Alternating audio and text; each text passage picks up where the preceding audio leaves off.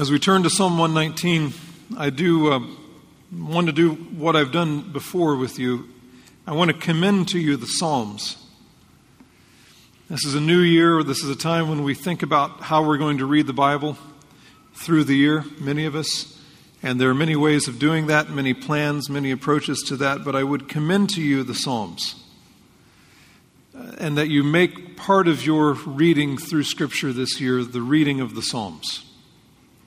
Because the Psalms teach us many things. They teach us how to pray, they teach us how to think, they teach us how to worship, they teach us how to feel, they teach us what's normal in the life of a Christian. And it's very easy if you, if you keep the Psalms out of your, your normal reading of the Scriptures, it's easy for you to come to think that you're weird, that you're that you're different, that there's something wrong with you. As you look at the struggles that you have and the fears that you have and the sins that you have. And then when you open up the Psalms and read the Psalms, you realize, oh, I'm just normal. And it's very, it's very good to know that you're just normal. That all the things that are true of you were true of the, of the psalmists. And, and they walked with God and you can walk with God in the midst of your sins and your repentance as well. So I commend to you the Psalms. Now look at Psalm 119, verse 25. We'll be reading verses 25 to 32. My soul cleaves to the dust. Revive me according to your word. I have told of my ways, and you have answered me. Teach me your statutes. Make me understand the way of your precepts, so I will meditate on your wonders. My soul weeps because of grief. Strengthen me according to your word. Remove the false way from me, and graciously grant me your law. I have chosen the faithful way. I have placed your ordinances before me. I cling to your testimonies. O Lord, do not put me to shame. I shall run in the way of your commandments, for you will enlarge my heart. This is the word of the Lord. There are three things that I want for us to see in this section of Psalm 119. First of all, the Christian life is a life of honesty about your own sin. Secondly, true Christian prayer is filled with holy arguments. And third, the Christian life is filled with humble hope. So, first of all, look at how honest David is about his own sin. Verse 25 My soul cleaves to the dust. Verse 26 I have told of my ways. Verse 29, or verse 28 My soul weeps because of grief. Verse 29 Remove the false way from me. The Christian life is a life of honesty about your own sin. You cannot be humble without being honest about your sin. And we know from everywhere in Scripture that the Christian life is a life of humility. If you have no humility, you are not a Christian. It is where the Christian life begins. Psalm 18:27 For you save a humble people, but the, the haughty eyes you bring down.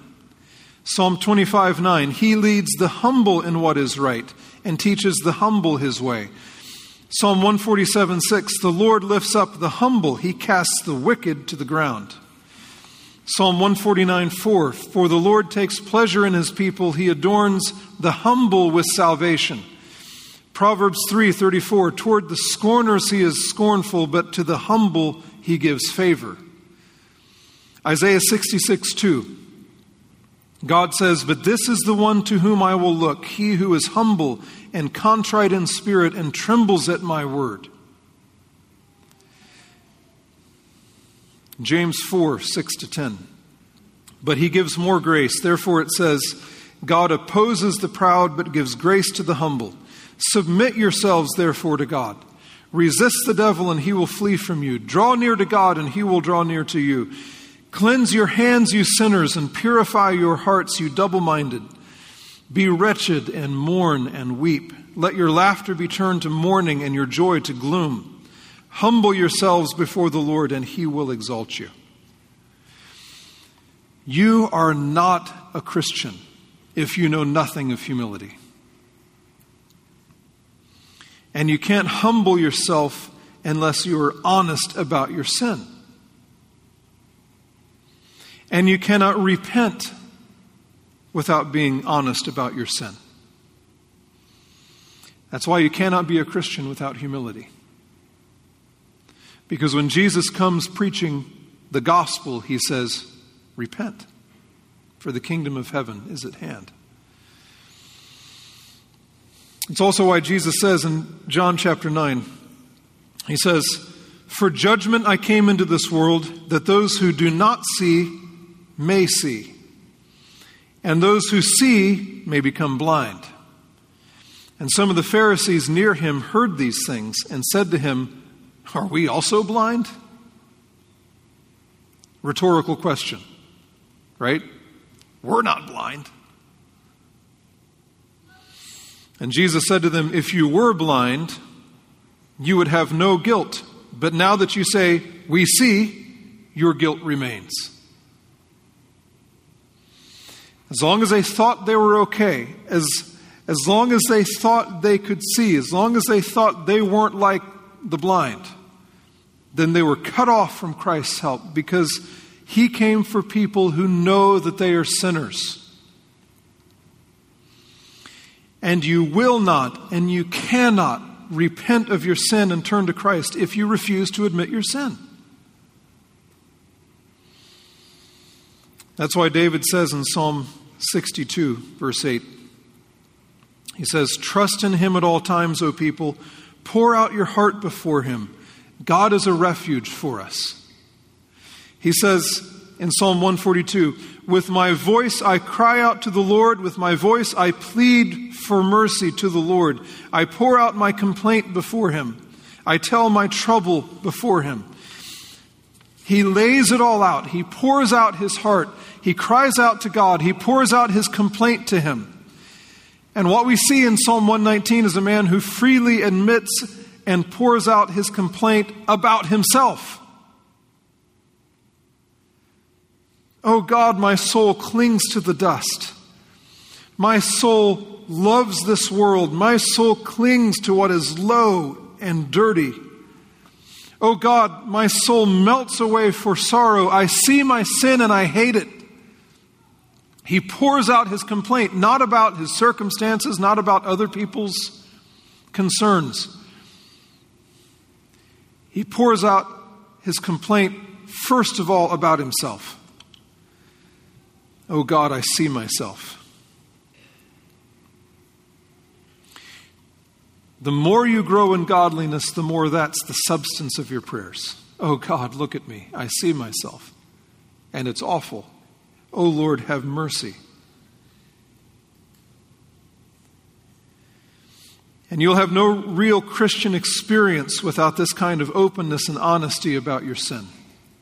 As long as you try to hide it, as long as you try to adjust the record or blame your parents for your sin or pretend you aren't as messed up as your husband or your wife or your kids or your roommates, really know you are.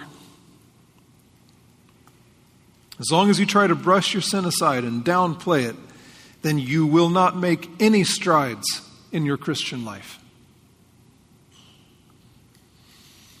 Because God opposes the proud but gives grace to the humble. And grace is not just the forgiveness of your sins, it's the power for you to obey God. He opposes the proud, He gives grace to the humble. He comes and dwells with those who are lowly. He opens the eyes of people who know and freely admit that they are blind. He comes to give health to people who know that their souls are sick with sin. A Christian is not a man who does not sin, A Christian is a man who sees his sin and is humble before God and before others. So, what about you? Are you still trying to make everybody think that you're more holy or more righteous or more self controlled or more with it than you really are? Is that, is that what your life is about? Here's who I am.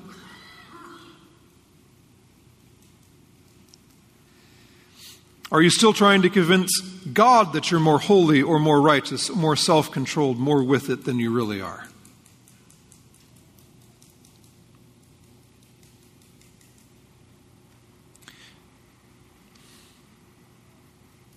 Don't you want God's help with your sin? Do you really think you can do this by yourself? Don't you want God's help with your sin? Don't you want God's help with that private habit, that secret sin that you think no one else knows about? Maybe no one else does know about it. With that thought life, with that sin that entangles you, that sin that trips you, that sin that drags you down, that sin that makes you feel like you'll never be free from it. Don't you want God's help with that? The only way you will begin to find freedom from those sins, the only way you will begin to find substantial victory over those sins, which is possible for you, is if you come out of the dark and into the light about them and lay them freely before God in all of their ugliness, all of their perversion, all of their wickedness. It's your only hope. Do you think that God will be revolted by your sin? Are you afraid to come to God with your sin because you think He'll be revolted by it? He already knows your sin.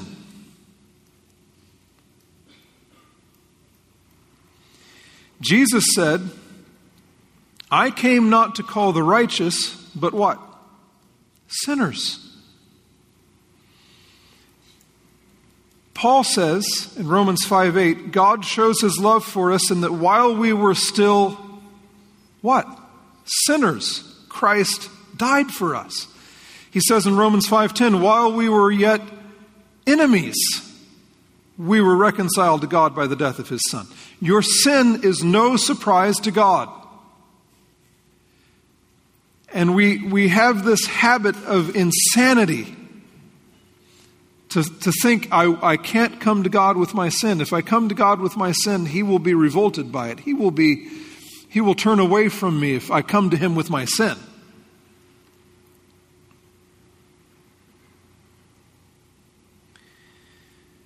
But your sin is no surprise to Him.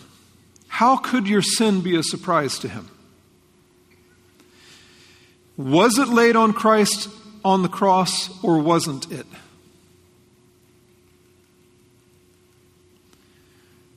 If it was, then don't you think he knew what he was getting into? Don't you think Jesus Christ knew what he was paying for? That's the, that's the glory of the doctrine of the atonement, of, of, of the death of Christ, that's particular. Jesus didn't die just for some nebulous mass of sin out there. He died for your sins, the sins you committed last night. Literally, for those particular sins.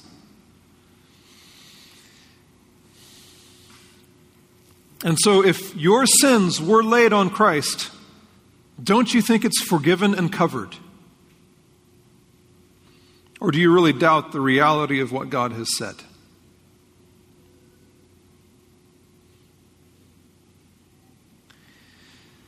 The Christian life is a life of honesty with God and with people about your sin. The gospel frees you to be honest with God about your sin. that's what it means to be a Christian.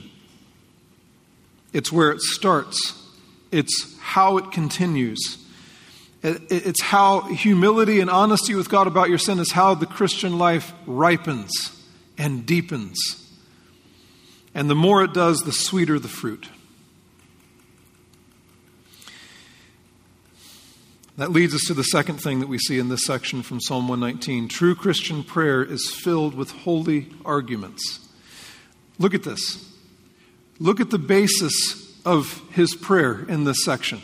Verse 25 My soul cleaves to the dust, revive me according to your word.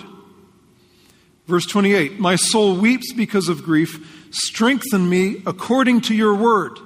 Now, think about what he's doing here. He is using holy arguments with God.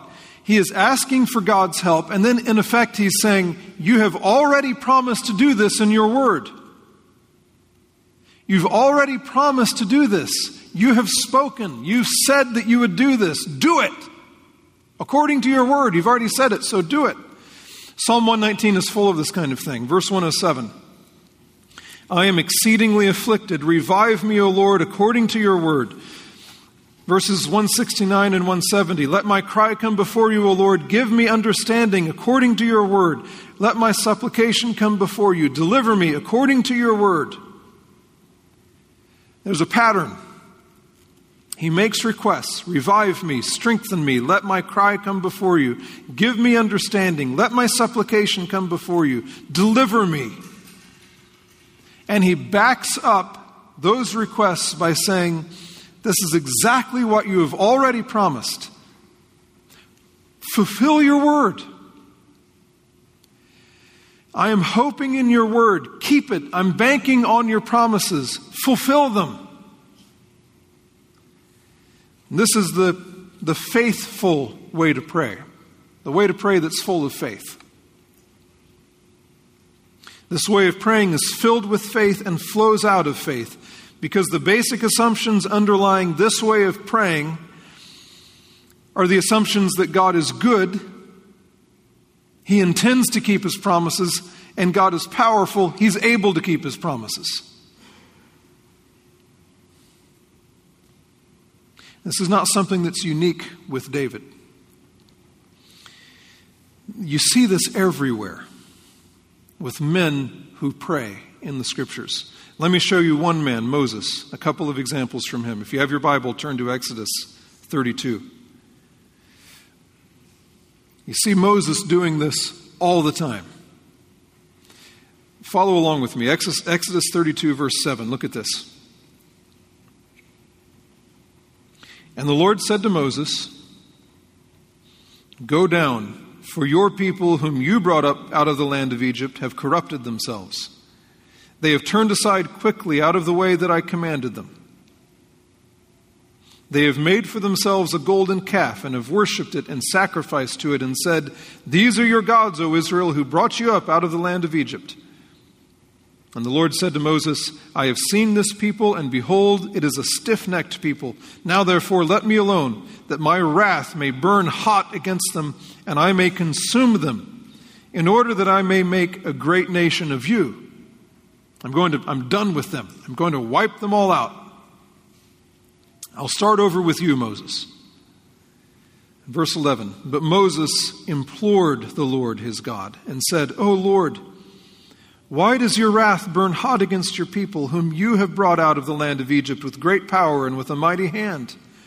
Why should the Egyptians say, With evil intent did he bring them out, to kill them in the mountains and to consume them from the face of the earth? Turn from your burning anger and relent from this disaster against your people.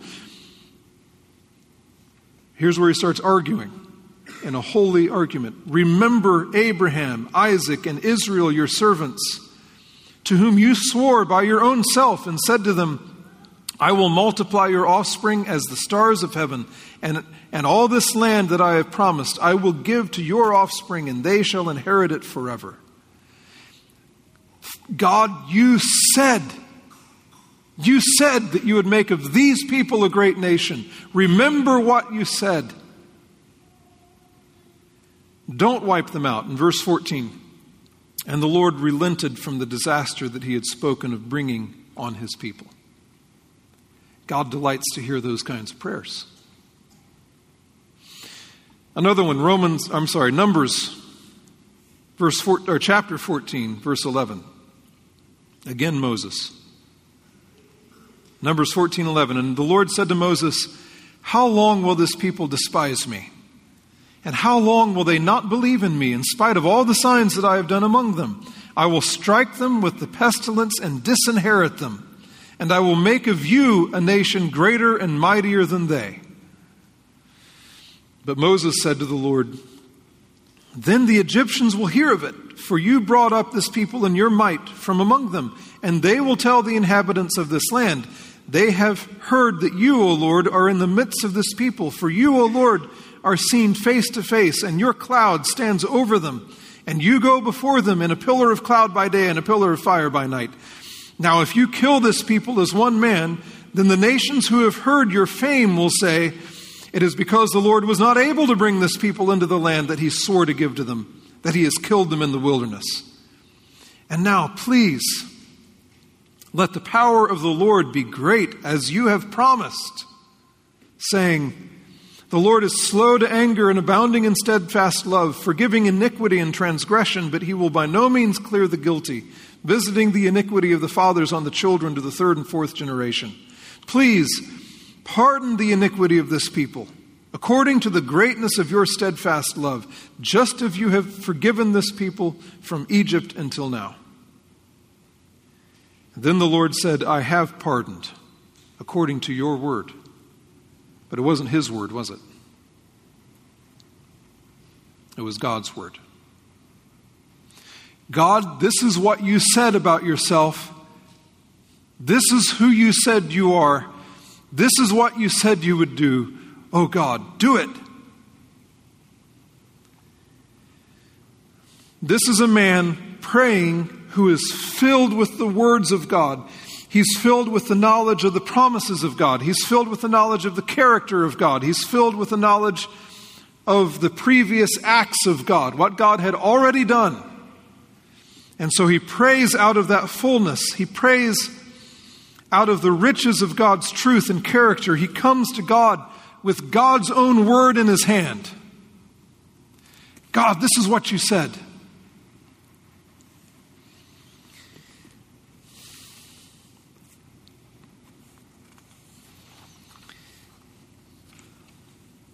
Now, this is exactly what Jesus said in John 15 7. It's exactly what Jesus said would happen. He says, If you abide in me and my words abide in you, ask whatever you wish and it'll be done for you. He says, If we abide in him, that is, if we have conscious fellowship with him, and if His words abide in us, if we fill, fill ourselves with His truth and His promises, then He says, Ask whatever you wish, and it'll be done for you. Why? Is this some kind of hocus pocus, name it and claim it stuff? No, not at all. It's simply this when we are living in conscious fellowship with Christ, and when His words are filling us, our prayers are then shaped by His character and by His promises. And so, what we pray for is in tune with who He is, with what He wants, with what He has already pledged Himself to do. And He delights to answer those kinds of prayers.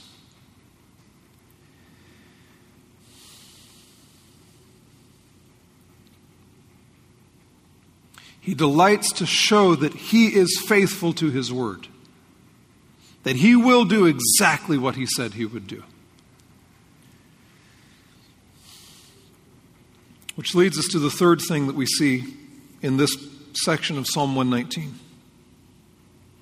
We see that, number one, the Christian life is a life of humility and honesty about your sin. Number two, it's a life of holy arguments in prayer, taking his word seriously before Him with faith. And third, the Christian life is, is filled with humble hope. Humble hope. Look at verses 31 and 32. I cling to your testimonies. O Lord, do not put me to shame. I shall run in the way of your commandments, for you will enlarge my heart. Lord, I cling to your testimonies. There's the humility. I, I hang on to your testimonies. I'm desperately clinging to your testimonies. I need your word desperately. Lord, I need your word. There's the humility. Do not put me to shame. There's the hope. I shall run in the way of your commandments. There's the hope. It's the hope that many of us need this year. I will run in the way of your commandments. That's a very hopeful statement, isn't it? I will make progress against my sin. I will make progress in my obedience. I will run in the way of your commandments. There's the hope. I shall run in the way of your commandments for only one reason you will enlarge my heart. There's the humility. My only hope is you, God, working. I will run in the way of your commandments only if you will enlarge my heart. You will work inside of me. That is the Christian life, brothers and sisters. It's a life of humble hope. It's a life of honesty with God and with men about your own sin. It's a life of prayer that knows God and knows God's ways and knows God's promises and banks on them and uses them in prayer as holy arguments. And it's a life of humble hope.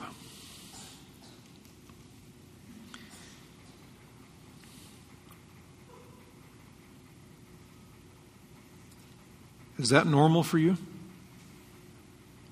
Does that ring true with you? Do you know what I'm talking about?